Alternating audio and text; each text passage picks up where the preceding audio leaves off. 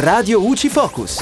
Ben trovati dalla redazione precompilata, la scadenza è oggi. Queste sono le ultime ore a disposizione per i contribuenti che intendono presentare la precompilata duemilaventuno e che devono anche scegliere la destinazione dell'otto, del cinque e del due per mille.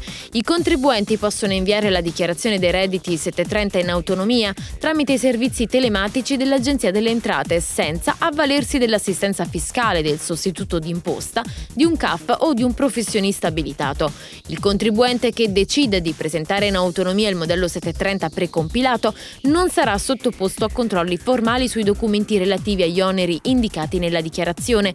Una volta effettuata la trasmissione sarà l'agenzia a riconoscere l'eventuale rimborso d'imposta, che arriverà direttamente nella busta paga o nella rata della pensione, oppure nel caso di addebito di imposta a dare il via alla trattenuta dalla retribuzione o dalla pensione. E da Giulia Cassone, la redazione è tutto, al prossimo aggiornamento. Radio U C I.